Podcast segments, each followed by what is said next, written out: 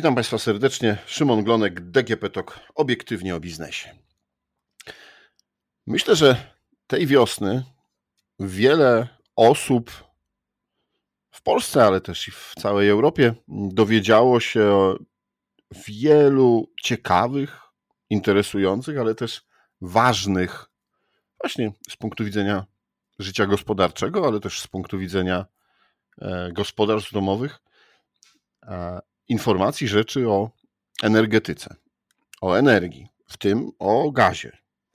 No bo chociażby informacje o tym, że nagle na koniec kwietnia Rosja zakręciła kurki i przestała do Polski dostarczać gaz, a my okazało się, że jesteśmy niezależni.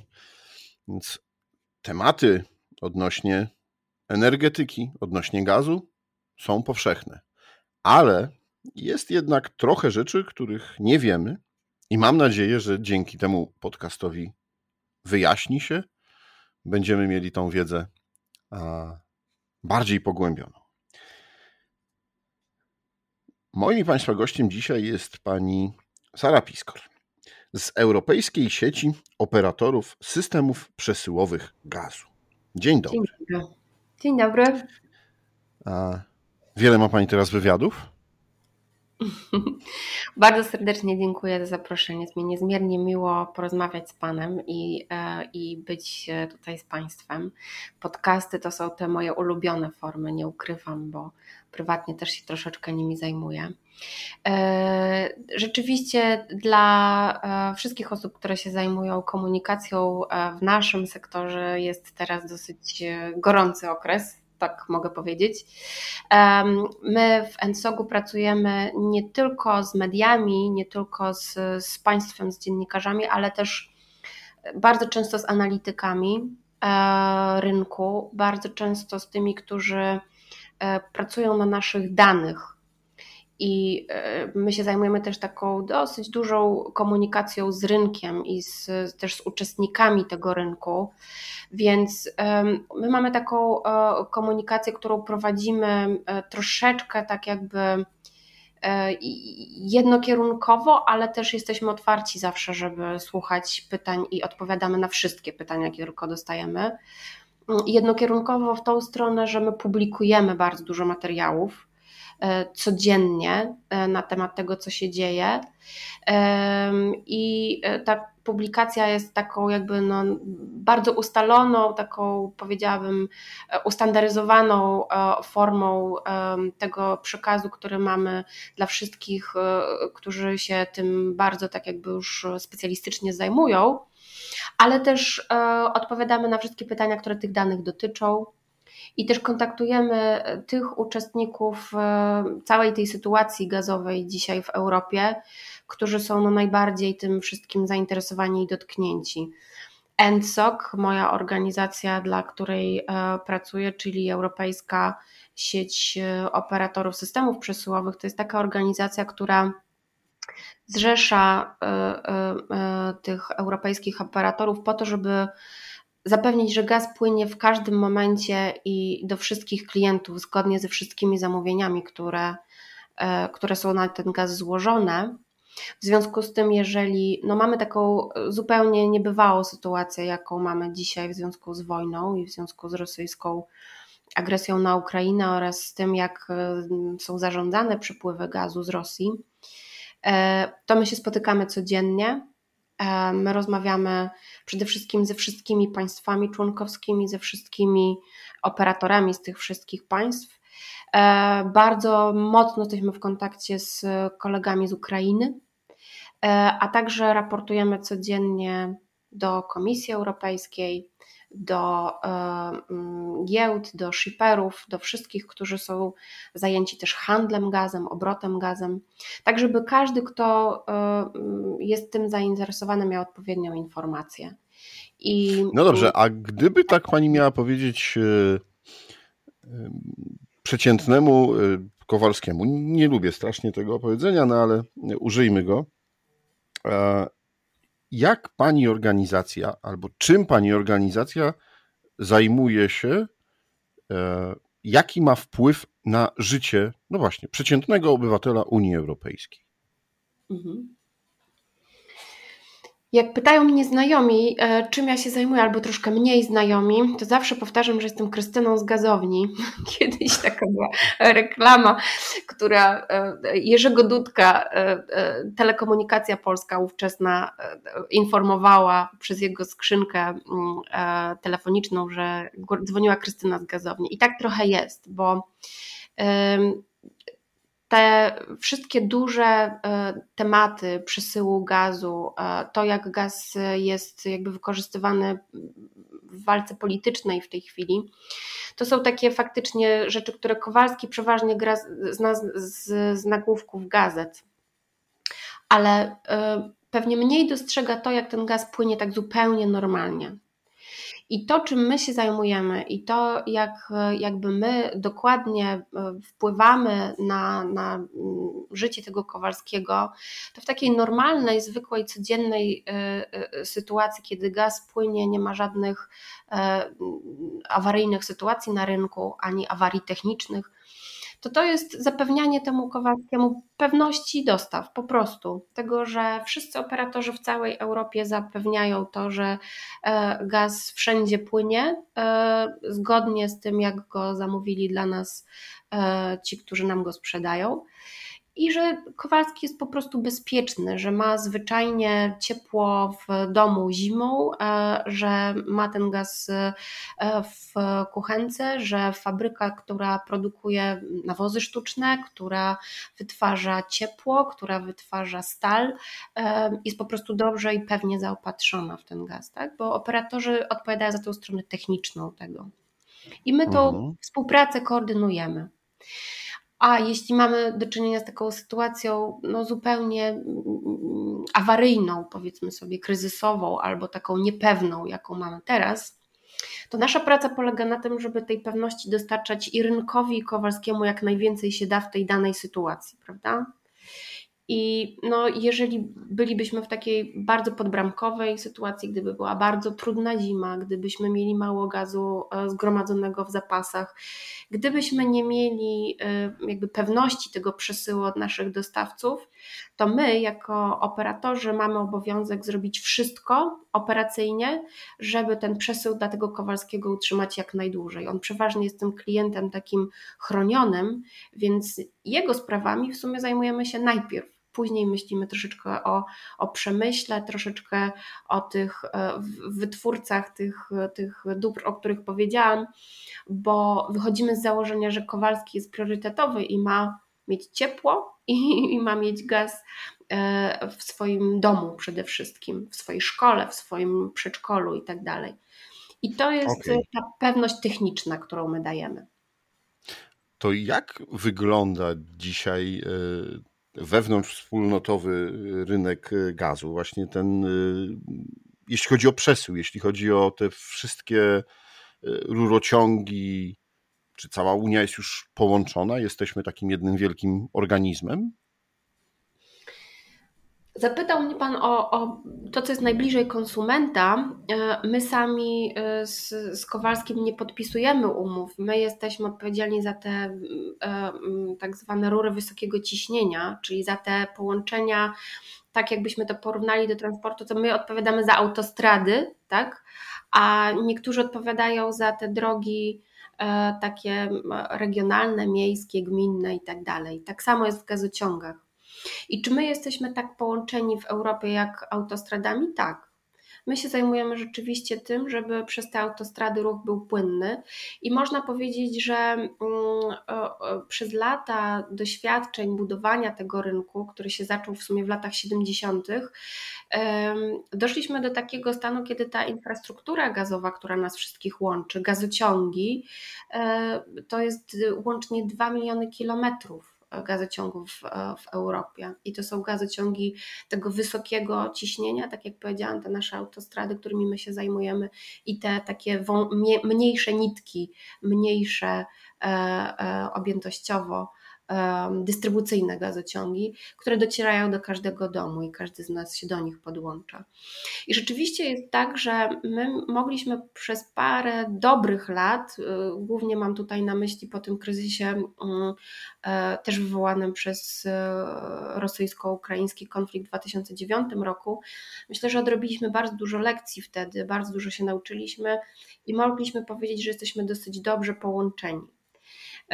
Od kilku lat jest też taki trend zastanawiania się nad tym, czy ten gaz rzeczywiście ma sens na dłuższą metę i być może niektóre te połączenia, zwłaszcza w środkowej i dalekim wschod- i we wschodniej Europie, tutaj mówię nie tylko o krajach unijnych, ale o poza unijnych, troszkę może zostały postawione w takiej sytuacji, no dobrze, ale czy my na pewno ich potrzebujemy na przyszłość, więc tych inwestycji było trochę mniej. Mm, I tutaj się spodziewamy no, trochę konsekwencji tego, bo jeżeli nie inwestowaliśmy gdzieś w infrastrukturę, no to możemy mieć jakieś tam, powiedzmy sobie, trudniejsze operacje na niej do wykonania w sytuacji takiej kryzysowej. Ale generalnie to możemy powiedzieć, że póki e, no, mamy jeszcze dostawy od wszystkich dostawców, to możemy powiedzieć, że wszystkie kraje unijne mogą sobie zapewnić e, gaz na dziś, e, zapewnić gaz do magazynów na następną zimę i są na tyle dobrze połączone, żeby ewentualnie móc sobie pomóc do pewnego momentu. E, czyli no to może właśnie chwilę, chwilę o tej pomocy, no bo jak rozumiem, my jesteśmy połączeni i z daleką Portugalią, i z Chorwacją, no, z Niemcami, no to, to, to już nawet chyba oczywiste, bo wszyscy o tym słyszeli. Ale właśnie, czy te gazociągi są zbudowane w ten sposób, że mogą e, wysyłać gaz w każdą stronę? Znaczy, czy my możemy wysyłać gaz do e, Niemiec i, i e, ten gaz może być wykorzystywany w tamtym kraju, albo Niemcy mogą przesyłać gaz do nas, nie wiem, Portugalczycy do Hiszpanów, a Hiszpanie do Portugalczyków, czy to jest tylko i wyłącznie no właśnie, ze wschodu, czyli z Rosji przez Polskę, Niemcy, dalej w głąb Europy.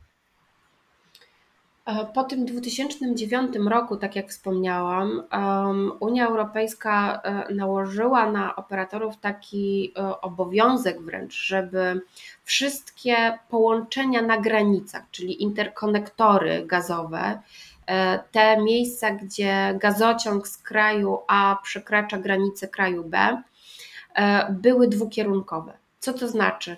To znaczy, że mm, inwestowaliśmy w infrastrukturę tak, e, badając oczywiście potrzeby rynku w kraju A i w kraju B, żeby móc odwrócić ten przesył, jeśli byśmy tego potrzebowali. Tak?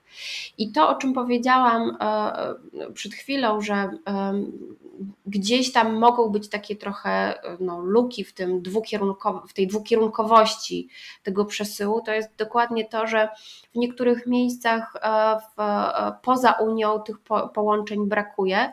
Natomiast jeśli wspomniał Pan Portugalię, Hiszpanię, to, to krąży właściwie na bieżąco w dwóch kierunkach między Polską i Niemcami. Jeśli tylko tak e, uczestnicy rynku postanowią, również może krążyć. My mamy też jeszcze tak zwany wirtualny rewers z Niemcami, więc to są takie operacje, które też mogą pomóc w razie czego przesłać gaz w obie y, y, strony. I jest tak, że rzeczywiście w Europie ten obowiązek tej dwukierunkowości jest raczej utrzymany, jest raczej e, zorganizowany.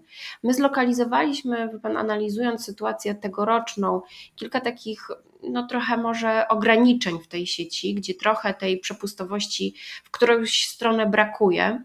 Mm, mam tutaj na myśli y, Bułgarię, Chorwację, troszeczkę pomiędzy y, Węgrami i Ukrainą, ale jest też tak, że mm, no, my jako operatorzy możemy tak zarządzić przepływami gazu między sąsiadami, że jesteśmy w stanie to skompensować w innych y, punktach, więc Odpowiadając krótko na Pana pytanie, tak, gaz jest w stanie płynąć w dwa kierunki i operatorzy mogą tym tak zarządzić.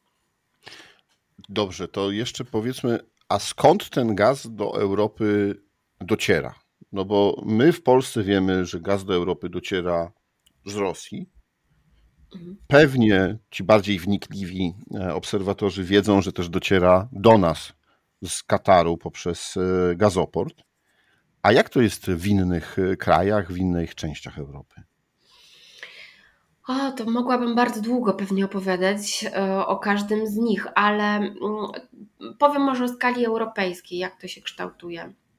Z Rosji przychodzi do Europy około 40% gazu. To jest to, z czym dzisiaj próbujemy zerwać zresztą, żeby ta e, zależność od Rosji e, została zredukowana jak najszybciej. I to jest około 40% dostaw do całej Europy.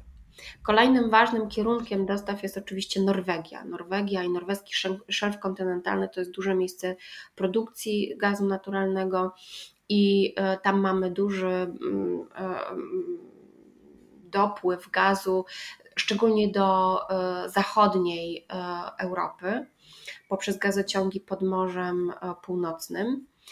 E, kolejnym istotnym e, kierunkiem jest północna Afryka, czyli od południa dostajemy gaz z kierunku Algierii.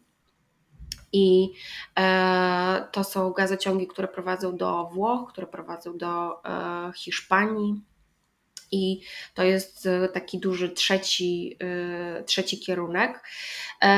Jest też kierunek e, wschodnio, blisko wschodni, ale tutaj no, dosyć duże projekty infrastrukturalne były planowane, ten kierunek mógłby oferować pewnie jeszcze więcej, wtedy już nie byłoby to tak e, e, zależne od Rosji, ale te projekty powiedzmy sobie nie, niekoniecznie dostarczają jeszcze wszystko, co mogłyby, natomiast gazociągiem Turk Stream Tapem można przesyłać do, do Europy również z tego kierunku, z kierunku Turcji, Bliskiego Wschodu gaz do Europy. Ale to, co powiedział Pan o gazoporcie w Świnoujściu jest chyba tym piątym i takim najbardziej elastycznym, najważniejszym um, potencjalnie kierunkiem i, i w ogóle sposobem do, do, doprowadzania gazu do Europy. Jest to e, technologia znana też od, od wielu lat, jest to technologia LNG, czyli skroplonego gazu ziemnego. I takich gazoportów w Europie jest e, no, dosyć dużo. Każde państwo, które ma dostęp do mórz, oceanów, e, z tego korzysta, dlatego że e, ten płynny gaz ziemny, LNG, Liquefied Natural Gas, to jest takie, taka forma przewożenia gazu naturalnego schłodzonego do temperatury minus 621 stopni Celsjusza, co czyni go formą płynną to jest ten, ten, e, ta forma przenoszenia gazu, która jest formą globalną. Mamy tankowce, które rozprowadzają to z Kataru, które sprowadzają to ze Stanów. Polska również ma dosyć duży kontrakt z, z USA. E, I wszystkie e, większe państwa europejskie, mają e, te terminale dosyć dobrze rozwinięte. E, Hiszpania ma ich sześć, Francja e, cztery. Belgia, Holandia to są również bardzo aktywne kraje, jeśli chodzi o rynek LNG. Dużym hubem takim dla LNG jest również Wielka Brytania. Po Brexicie jest to troszeczkę e, inaczej zorganizowane, ale nadal do Europy e, wszystkie e, tankowce z LNG przypływają. No i Polska oraz terminal pływający w Kłajpedzie otworzyły ten rynek LNG albo nas przybliżyły do tego globalnego rynku LNG poprzez właśnie te dwa terminale i poprzez ten dostęp do skroplonego gazu ziemnego, który jest no, elastyczny, ma swoje inne troszeczkę prawa bo rządzą nim prawa globalne. Tutaj mamy konkurencję całej Europy, na przykład z, Au, z, z Australią, z, z Azją. To jest rynek, w którym cargo naprawdę pływa po całym świecie ale generalnie jest to źródło, z którego możemy dosyć, duż, dosyć dużo i dobrze skorzystać. E, I Polska to rzeczywiście robi teraz w tej sytuacji. Wszystkie kraje europejskie, owszem, również bukują te mm, możliwości e, sprowadzania gazu skroplonego do siebie no, w dużo większym stopniu nawet niż to zaplanowały jeszcze rok temu, bo w związku z, z kryzysem wywołanym przez wojnę rosyjską na Ukrainie możemy się spodziewać, że tego LNG będzie nam potrzeba troszkę więcej, więc wszyscy to w tej chwili mm, kupują. No dobrze, to jak już nam Pani wyjaśniła, z jakich kierunków i, i jak ten gaz płynie do Europy, i, i, i, to płynie rurociągiem, i płynie statkami, e, to proszę powiedzieć, jak się mają działania ENCOK-u mm, do e, tego, co zostało wczoraj uchwalone w Parlamencie Europejskim, no jeszcze przed nami e, komisja i, i dalsze zatwierdzanie mm, tych, tego prawa. Natomiast wczoraj Parlament Europejski przyjął prawo, które mówi, że 1 listopada wszystkie magazyny w Unii Europejskiej mają być pełne w 85%. Tak, to co, to co się dokładnie wydarzyło wczoraj, to to, że Parlament Europejski i Rada, czyli, czyli kraje członkowskie, e, wynegocjowały porozumienie, tekst porozumienia, który E, pomiędzy państwami i parlamentem e, udało się uzgodnić i rola NSOG-u tutaj była taka, powiedziałabym, analityczna i doradcza. My zostaliśmy poproszeni o wkład do prac najpierw Komisji Europejskiej, która przygotowała ten, ten projekt, ponieważ NSOC jest odpowiedzialny za taką publikację, która zazwyczaj jest naszą najbardziej nudną publikacją w ogóle, jaką robimy, E, czyli za mm, taki przegląd e, gazowy mm, sezonu zimowego i przegląd gazowy sezonu letniego. I zazwyczaj ten letni był, tak jak powiedziałam, bardzo nudną publikacją. Zazwyczaj po prostu zapoczęliśmy gaz do magazynów i tylko sobie mówiliśmy, ile go mamy i tyle. Natomiast dzisiaj e, okazało się, że ta publikacja jest bardzo ważna i Komisja Europejska też poprosiła ENSOC nas, żebyśmy wykonali takie symulacje, co się stanie, jeżeli gazu z Rosji nie będzie, jeśli nagle nam odpadnie tych 40% dostaw.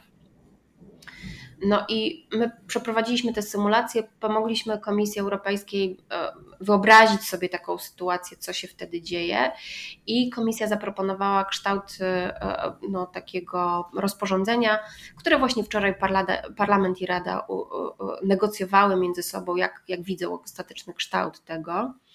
I ta nasza rola polegała też na tym, żeby doradzić później i, i państwom członkowskim, bo nasi członkowie są we wszystkich państwach członkowskich Unii Europejskiej dość w dobrych kontaktach z administracjami e, krajowymi, które są odpowiedzialne za, za negocjacje takiego porozumienia. Oraz my na poziomie Parlamentu Europejskiego mieliśmy parę też rekomendacji, jak, jak to mm, rozporządzenie mogłoby wyglądać. E, my przede wszystkim chcielibyśmy zobaczyć tą taką europejską solidarność tak, w praktyce, ale żeby ona mogła się wydarzyć, jeżeli jedno państwo, które ma u siebie duży magazyn, sąsiaduje z takim, które magazynu u siebie nie ma, bo to nie wszędzie jest tak, że są naturalne warunki do tego, żeby gaz magazynowy, magazynować, mm, to żeby zadziałał taki mechanizm, który pozwoli zabezpieczyć e, e, odbiorców e, tych kowalskich, przysłowiowych w obu tych krajach.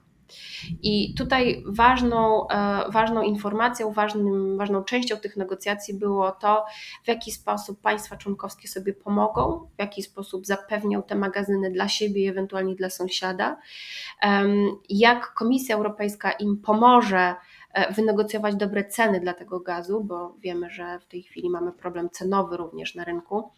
Więc to są te elementy, które to rozporządzenie przynosi dla odbiorcy. Dla nas po tej stronie technicznej może ważne były jeszcze troszkę inne rzeczy, między innymi to, żebyśmy mogli mieć taki scenariusz przeanalizowany i być gotowi też pod kątem, no właśnie tego, czy te nasze gazociągi są wszędzie dwukierunkowe, czy one wszędzie mogą ten gaz dostarczyć, tak jak byłoby to potrzebne. I jeśli mamy jakieś luki, jeżeli coś tutaj y, y, zorientowaliśmy się, że nam brakuje w Europie, no szczególnie centralnej i, i wschodniej, no to żebyśmy mogli liczyć na wsparcie europejskie, żeby to dobudować, żeby to E, mogło e, się zadziać. Niemcy również e, będą chcieli skorzystać ze zdolności LNG, czyli z tego skroplonego gazu ziemnego. Myślą o terminalach, w tej chwili chcieliby je wybudować u siebie, więc ważne jest, żeby się zorientować, jak wyglądamy wszyscy w takiej sytuacji, jeśli naprawdę tego rosyjskiego gazu nie będzie. no i żebyśmy sobie pomogli w tej sytuacji, gdy rzeczywiście się to dzieje. NSOC też poprosił o pomoc w takiej koordynacji nie tylko nas, nie tylko operatorów, ale też e, wszystkich, którzy są odpowiedzialni za magazyny, wszystkich, którzy są odpowiedzialni za zakupy tego gazu, bo my jako operatorzy, e, tak jak powiedziałam, współpracujemy 24 na 7, cały czas właściwie pracujemy. Natomiast niekoniecznie nasi koledzy na, w zakupach, niekoniecznie giełdy pracują cały czas, więc ważne było dla nas takie zarządzanie kryzysowe przy tym, przy tym rozporządzeniu. I z tego co wiem, to udało się to też tam doprecyzować.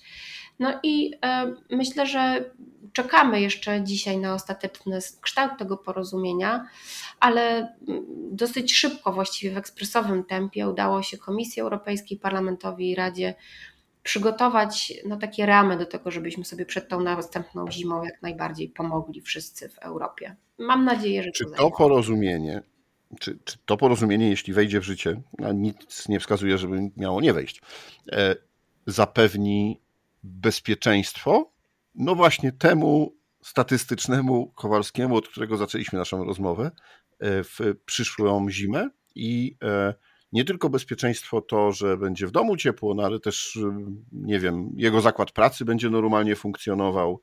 Czyli czy Europa dzięki temu porozumieniu będzie bezpieczna w sezonie zimowym 2022-2023? Ja odpowiem może tak. To porozumienie daje nam bardzo dobre warunki do pracy, natomiast nie jesteśmy w stanie przewidzieć, co do końca zrobi strona rosyjska i jak rzeczywiście szybko uda nam się e, magazyny napełnić. E, to jest bardzo ważne porozumienie, żeby i, i, i, praca wszystkich w tej chwili w Europie polega na tym, żeby zapewnić to, że gaz w magazynach jest.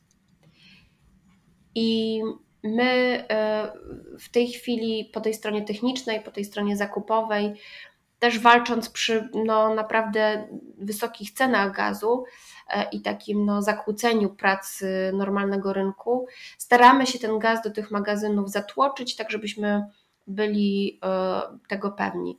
Jeżeli natomiast stracilibyśmy te dostawy jeszcze zanim te magazyny napełnimy, no to będziemy mieli trochę większy orzech do zgryzienia i tutaj e, pewnie mm, ani nie strasząc, ani nie obiecując na wyrost, mogę powiedzieć, że w większości krajów europejskich jesteśmy e, zabezpieczeni. Mogą wystąpić pewne ograniczenia w centralnej e, i, wschodniej Europie, czyli w krajach bałkańskich, Myślę, że Bułgaria jest troszeczkę w takiej sytuacji, że mogą tam wystąpić pewne ograniczenia. Finlandia może mieć też e, trochę, trochę tych kłopotów. Mamy nadzieję, że kraje bałtyckie e, mniej. Po to też między innymi jest gazociąg Polska-Litwa uruchomiony w tym roku, żeby móc sobie wzajemnie pomagać pomiędzy Polską i krajami bałtyckimi. Więc zakładamy, że zrobiliśmy maksymalnie dużo, żeby, żeby Kowalskiego zabezpieczyć. Ważne jest, żeby przy tych szalejących cenach e, nadal gaz zatłaczać i korzystać z tego, że jeszcze mamy czas na to, żeby to zrobić. Rozporządzenie przewiduje, żebyśmy byli bezpieczni przed 1 października, więc zakładamy, że dopóki e, możemy to zatłaczanie zapewnić, to jesteśmy na tej dobrej drodze. Kierunek jest właściwy i idziemy w tą stronę, żeby, żeby tą bezpieczną zimę w przyszłym roku mieć. Tak bym to określiła na dziś.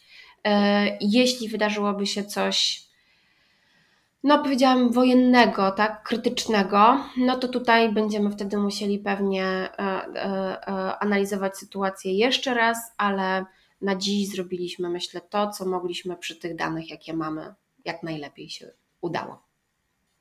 No proszę Państwa, to jest chyba najlepsza puenta e, naszej e, rozmowy, ale też tego, że Unia Europejska funkcjonuje.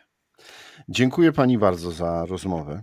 Moim i Państwa gościem była Sara Piskor z Europejskiej Sieci Operatorów Systemów Przesyłowych Gazu. Strasznie długa nazwa. E, a to było DGP Talk obiektywnie o biznesie. Rozmawiał Szymon Glonek. Do usłyszenia.